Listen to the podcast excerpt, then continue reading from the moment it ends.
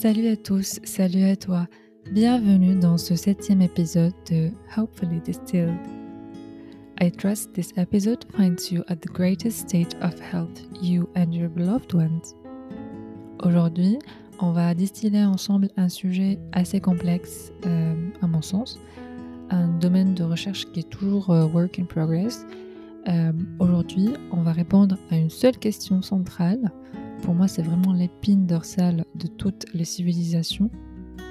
Comment doit-on éduquer nos enfants? Je crois, dur comme fer, que la phase des vingtaines est une période d'exploration par excellence dans toutes les dimensions de la vie. On n'a pas le droit d'être des tiroflons ou des paresseux. We need to figure out comment doit-on frayer notre chemin dans l'univers, dans la société. Et c'est une question qui est complexe, bien évidemment. Donc il va avoir une portée euh, rétrospective, une portée prospective. Euh, c'est une question that will be broken down to smaller questions qui sont plus directes, plus spécialisées. On va être tenté en permanence par le contrôle, par l'audit du statu quo de notre vie dans tous les domaines, tels que l'amitié par exemple. Donc on va se poser des questions là-dessus, on va se dire est-ce que on doit commencer à faire le tri volontairement? Euh, même s'il y aura des personnes qui malheureusement au fil des années vont s'auto-filtrer parce que bon, elles ne sont plus en phase avec notre lignée de pensée euh, sur le plan culturel, sur le plan éthique, etc. On va questionner nos relations avec nos parents, on va questionner nos études, nos passions, etc. Bref, on va essayer autant que faire se peut euh, de concevoir et imaginer la personne que l'on souhaite devenir sur la base soit des déceptions ou des nouvelles inspirations que l'on a eues et on prendra des décisions en conséquence, donc pour forger de nouvelles habitudes, créer de nouveaux patterns de pensée, donc de comportement, et euh, s'inscrire dans un processus de construction slash déconstruction euh, en permanence of the overarching shadow story of our life. Et chemin faisant, vers les mid-20s, late 20s, jusqu'au début des trentaines. Il y a cette question de la progéniture qui va euh, faire surface. Aujourd'hui, on se pose d'abord la question est-ce que oui ou non souhaitons-nous avoir des enfants? C'est impressionnant, hein. c'est-à-dire que c'est une question qui ne se posait pas avant du tout, en tout cas beaucoup moins par les femmes. Euh, parce qu'elles avaient déjà ce chemin tracé, elles étaient prédestinées d'une manière quasi inéluctable à incarner le rôle de la maman et d'épouse, euh, on y consacrant the bulk of her time avec un petit reliquat minoritaire pour euh, voilà des petites occupations mais très peu, prenantes, des loisirs et tout ça. Mais sinon, elle demeure dédiée religieusement à ces deux rôles-là. Aujourd'hui, un nombre croissant de femmes décident euh, et expriment solennellement leur décision qu'elles ne veulent pas avoir d'enfants et que c'est leur plein droit de le revendiquer, bien évidemment. C'est une manière aussi euh, d'échapper en quelque sorte à ce conditionnement qui, selon elle, est principalement sociétal, euh, dans une lignée d'engagement ultra-féministe, anti-paternaliste, bien assumée jusqu'au bout. Ensuite, si la réponse à la, première question est oui, so what is the optimal way to raise our kids? Euh, comment éduquer, élever des enfants équilibrés, épanouis, intelligents, cultivés, charismatiques, civilisés, le plus important pour moi en tout cas, de tout ça, des enfants aimables.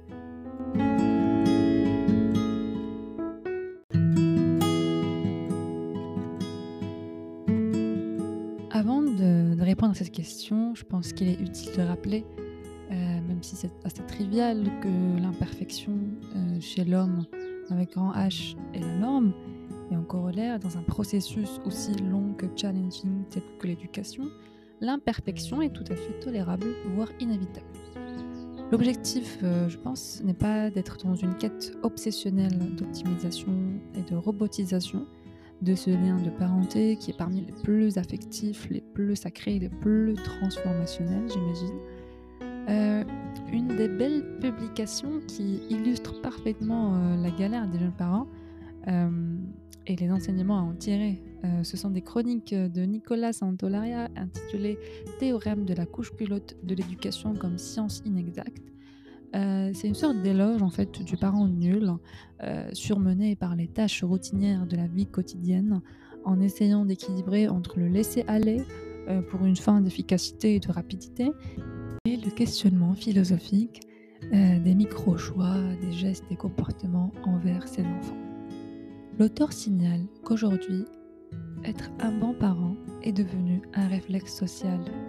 Il y a une part du show-off, du parental branding, de cet achievement, on va dire, qui devient une composante majeure de notre identité, dont on peut se permettre d'être fier and to self-promote it on social media. Ce que l'auteur appelle un psytacisme comportemental. So, what is the successful way of parenting? How to measure it? À mon sens, le seul KPI qui est très puissant pour mesurer euh, à tel point on a été de bons parents, c'est la réussite des enfants. Bien sûr, la réussite selon euh, la définition distillée de la réussite que j'ai essayé euh, d'établir dans euh, le tout premier épisode de ce podcast. On croit à tort que Successful Parenting est une science exacte, que ce sont des approches assez deep, requiring des prérequis en psychologie de développement, un temps fou d'apprentissage, une présence d'esprit à 100%, etc. Des choses qui sont un peu out of our reach, eu égard le rythme effréné de nos jours. Mais à ma grande surprise, une bonne parenté se résume dans des gestes et des comportements assez simples et à la portée de tous. Tu vas me dire, mais quelles sont tes sources?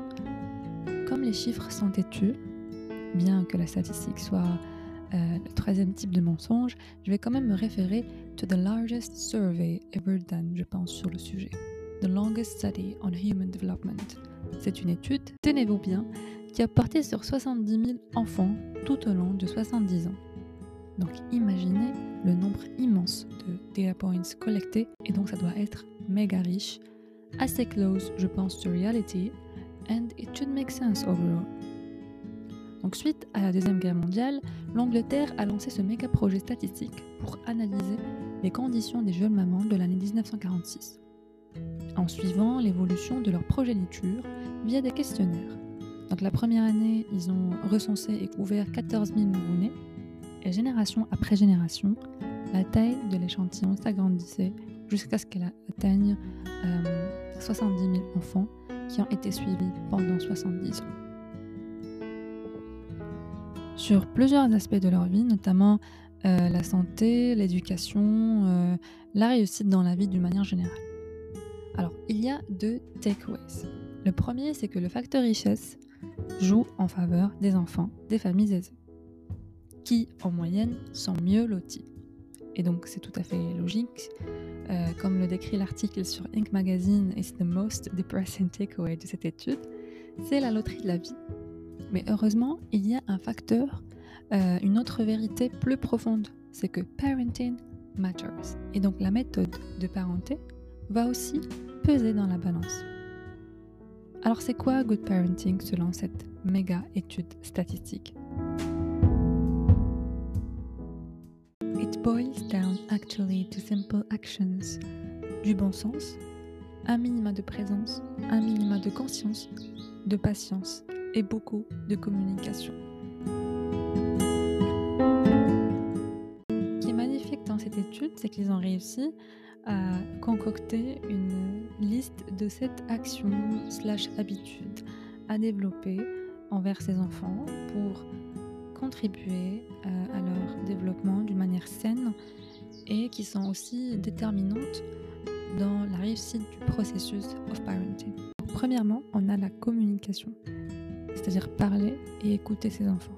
Et by the way, je dis premièrement, c'est vraiment l'ordre d'apparition de ces bullet points dans l'article. Et ça m'étonnerait pas que c'est un élément qui puisse être euh, noté en premier également par ordre de priorité.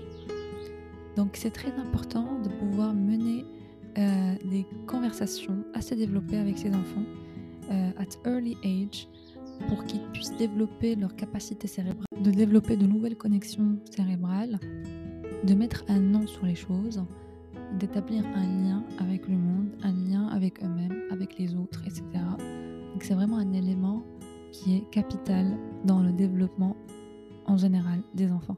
Maintenant, euh, il y a une étude qui a été effectuée euh, qui a démontré que les enfants de la classe euh, ouvrière reçoivent 30 millions de mots au moins par rapport à leurs homologues des familles plus instruites, on va dire, qui ont eu accès à l'école, etc. Et ce, entre l'âge de 0 à 4 ans. C'est fou parce que en fait le langage ça, ça, coûte rien. Le fait de parler aux enfants ça coûte absolument rien du tout et euh, ça joue énormément dans la balance. Deuxième des choses, c'est making it clear you have ambitions for, for their future, c'est-à-dire formuler clairement votre ambition pour eux. Uh, being emotionally warm, donc c'est l'affection, c'est un truc euh, voilà assez trivial.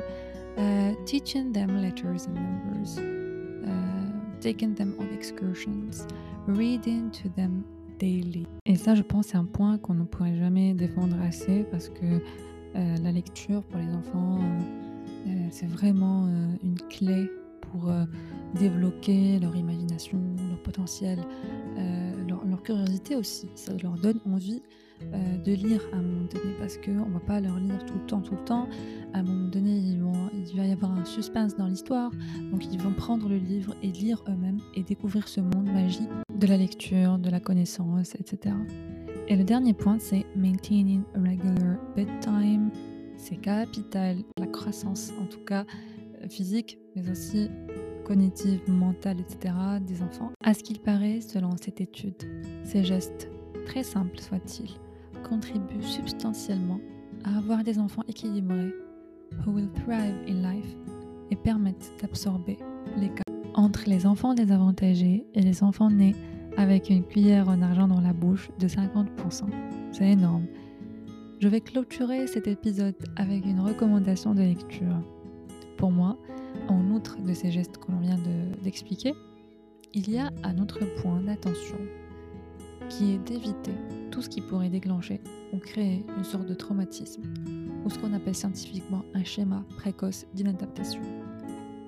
Euh, donc ce sont des dispositions qui se développent pendant l'enfance qui vont venir influencer toute notre vie, dicter nos réactions, nos pensées, notre manière d'agir, et vont nous pousser à recréer les mêmes circonstances de ce traumatisme. Donc ça peut être par exemple l'abandon, la maltraitance, l'humiliation, la critique excessive, etc. On aura tendance inconsciemment à chercher à revivre dans ces mêmes conditions parce que ce schéma, il lutte pour sa vie, il est autodestructeur et c'est un mode de comportement qui existe depuis l'enfance, qui va marquer toute la vie de la personne. Schéma de l'abandon par exemple. Donc les personnes qui ont ce schéma, et on ne va pas rentrer dans les détails, vont attirer dans leur vie, vont choisir inconsciemment des partenaires non disponibles qui vont finir par les abandonner and to ghost them. Ça doit être vraiment une situation qui est répétitive. C'est à chaque fois, on finit par être abandonné dans la relation.